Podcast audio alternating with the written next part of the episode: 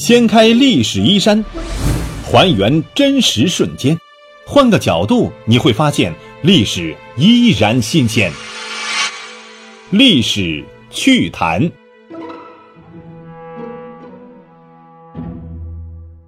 Hello， 亲爱的朋友们，大家好，欢迎收听由喜马拉雅独家首播的历史趣谈，我是龙墨。前段时间呢，我在喜马拉雅呢也听到一个课程，叫做中国通史大师课。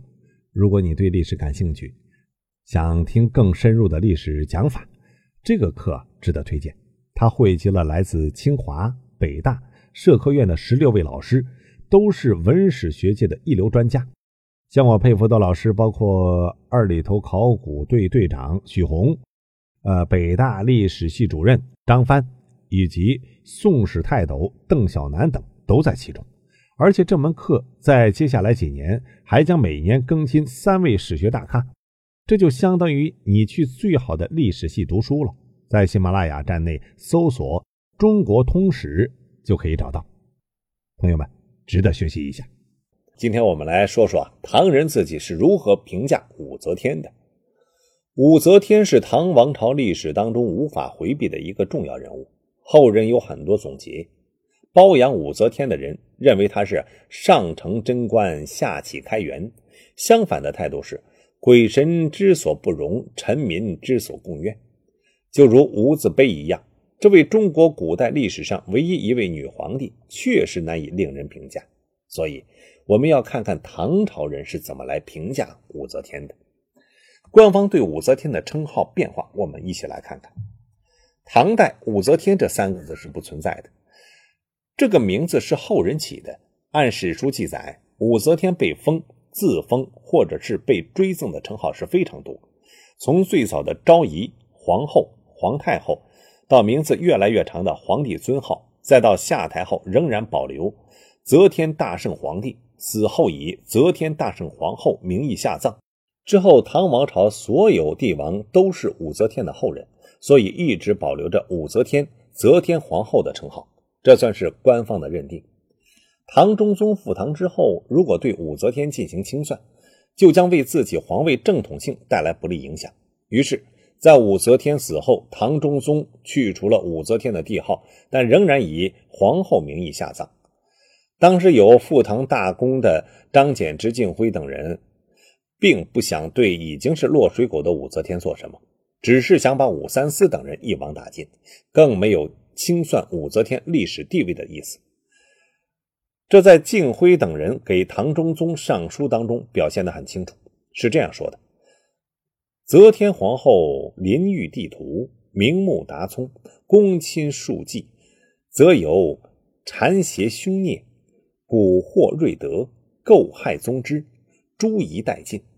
没有说武则天如何如何，只是说呢有坏人蛊惑，并把矛头直指武三思等人。当时的唐中宗认为能对自己地位造成威胁的正是张柬之等人，这才有了对这些复唐派功臣先架空再贬官，最后被武三思等人迫害致死的悲剧的结果。在此之后，唐中宗已经完全掌握了权力，更是要保持武则天的历史评价，连中兴二字都不再提了。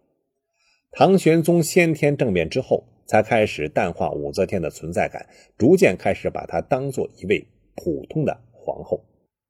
旧唐书能够一定程度反映当时知识分子的想法。正史当中，新唐书、资治通鉴是宋代欧阳修、司马光编纂，与武则天的年代已经时隔近400年。他们代表了宋人的态度，与唐人想法有一定偏差。旧唐书虽然成书于五代后晋时期，但其主要史料甚至更多文字来源于唐实录、唐书，这是唐代史臣吴克编撰的。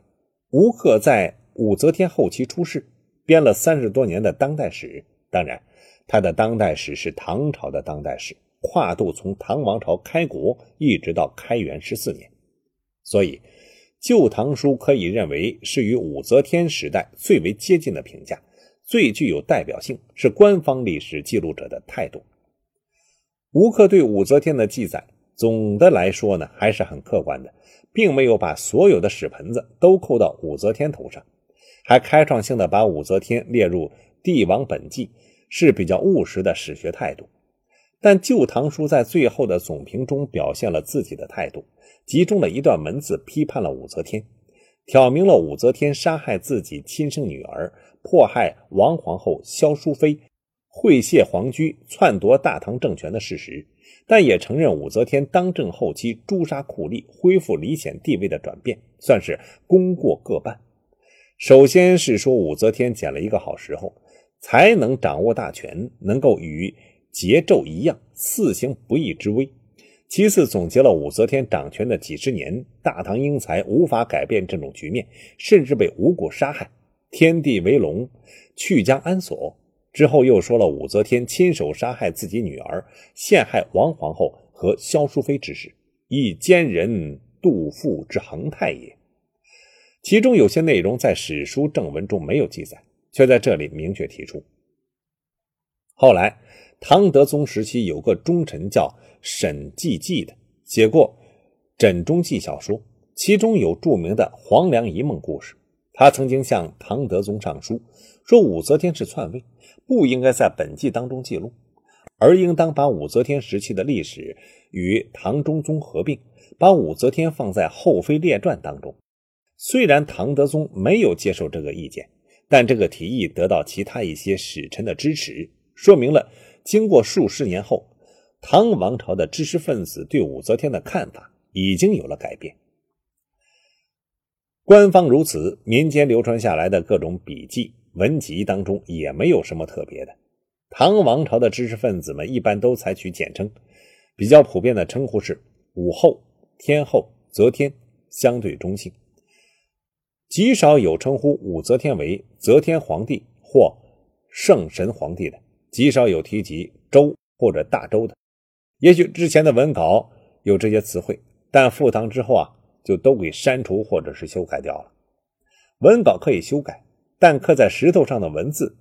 是无法修改的，尤其是埋在地下的墓志铭。所以武则天时期和武则天刚刚退位的时候，就出现了一个怪异的现象，墓碑上的文字和墓志铭内容不一致。武则天称帝期间，往往墓碑上是唐周并用，这也说明当时武则天并没有在国号方面进行严格限制，尤其是酷吏们几乎没有在这方面做过文章。要是换成清朝，文字狱能害死无数人。埋在地下的墓志铭各种情况都有，比较多的是用唐，少数用周，有的两者混用，比如唐故大周故沧州功高县令杜君墓志铭并序，大周唐故文林郎交府君墓志铭并序，大周唐故太子府大夫河东裴府君妻荥阳县君郑夫人之名，颇有一种错乱的感觉。这种情况就是唐朝民间知识分子和低级官员的一种无所适从，既对武则天篡唐立周有所不满，但在当时的政治环境下又无从反抗，只能通过埋在地下的墓志铭来表达自己的政治态度。在武则天退位后的一段时间，这些人的墓碑和墓志铭再次发生了混乱，有些人已经适应了武周的统治，唐王朝官方还没有一个明确的说法，于是就出现了墓碑用大唐国号，而墓志铭用大周或者是唐周并用的这样的一种现象。唐朝知识分子当中，武则天的粉丝还真是不少的，不但与武则天同时代的陈子昂是其中之一，之后盛唐时期杜甫也是。当年陈子昂是武则天称帝时的鼓吹者之一，曾撰写《大周受命颂》，其中天命神奉降作我周之类的文字。不过陈子昂很早就被迫害死了，没查到墓志铭，不知死前认为自己是唐人还是周人呢，无从知晓。杜甫本身是官宦人家出身，祖父曾在武则天朝中为官。杜甫胸怀大志，但是好高骛远，并无实干之才，尤其是仕途坎坷，又经历了安史之乱，一生当中没有过什么好日子。所以杜甫就好像是现在的果粉一样，认为武则天时期与民国一样是个好时代，在自己的诗作当中曾经多次体现。当然武则天时代虽然酷吏横行，逃户众多，外战外行，但至少内战内行，中原大地几乎没有遭到兵灾，比民国强多了，从这个角度看，杜甫比国府强，至少还有逻辑。除了这些特例之外，民间在盛唐之后对于武则天的评价呢，渐趋一致，大多认为武周时期是唐王朝的一个伤痕，用敌国、围朝之类的词汇来描绘那段黑暗历史。从盛唐之后的墓志就可以看到，已经比较普遍开始对武则天时代的批判，尤其是对酷吏政治更是恨之入骨。但由于皇帝已经给武则天盖棺定论了，唐人在这方面还是比较克制，批判并不激烈，尤其是很少针对武则天个人。等到了晚唐，大唐已经开始摇摇欲坠，部分知识分子开始了偏激而且不理性的思考。比如李商隐就在自己文章当中把武则天篡位归因于破坏男尊女卑的传统，这种观点就与后世宋代司马光等人的评价趋于一致，是以人论事而非就事论事。总之，由于唐朝历代皇帝不想给自己的祖先留下不好的评价，造成了唐人并没有对武则天时代进行深刻的反思，只停留在窃取政权、酷吏统治这个层次上。而武则天时期最严重的问题并没有触及，包括皇权缺乏制约、权贵官僚阶层特权带来的均田制和府兵制的破坏，这些问题贯穿了唐王朝之后200年的岁月。即使盛唐也只是短期掩盖，并未彻底解决。于是安史之乱的爆发就成为了一个偶然当中的必然。好，亲爱的朋友们，今天就和大家聊到这里，感谢大家的关注收听，下期再见。掀开历史衣衫，还原真实瞬间，换个角度你会发现历史依然新鲜。历史趣谈，主播龙墨，编辑老马，后期混音与琳琅，感谢您的关注收听，咱们下期再见。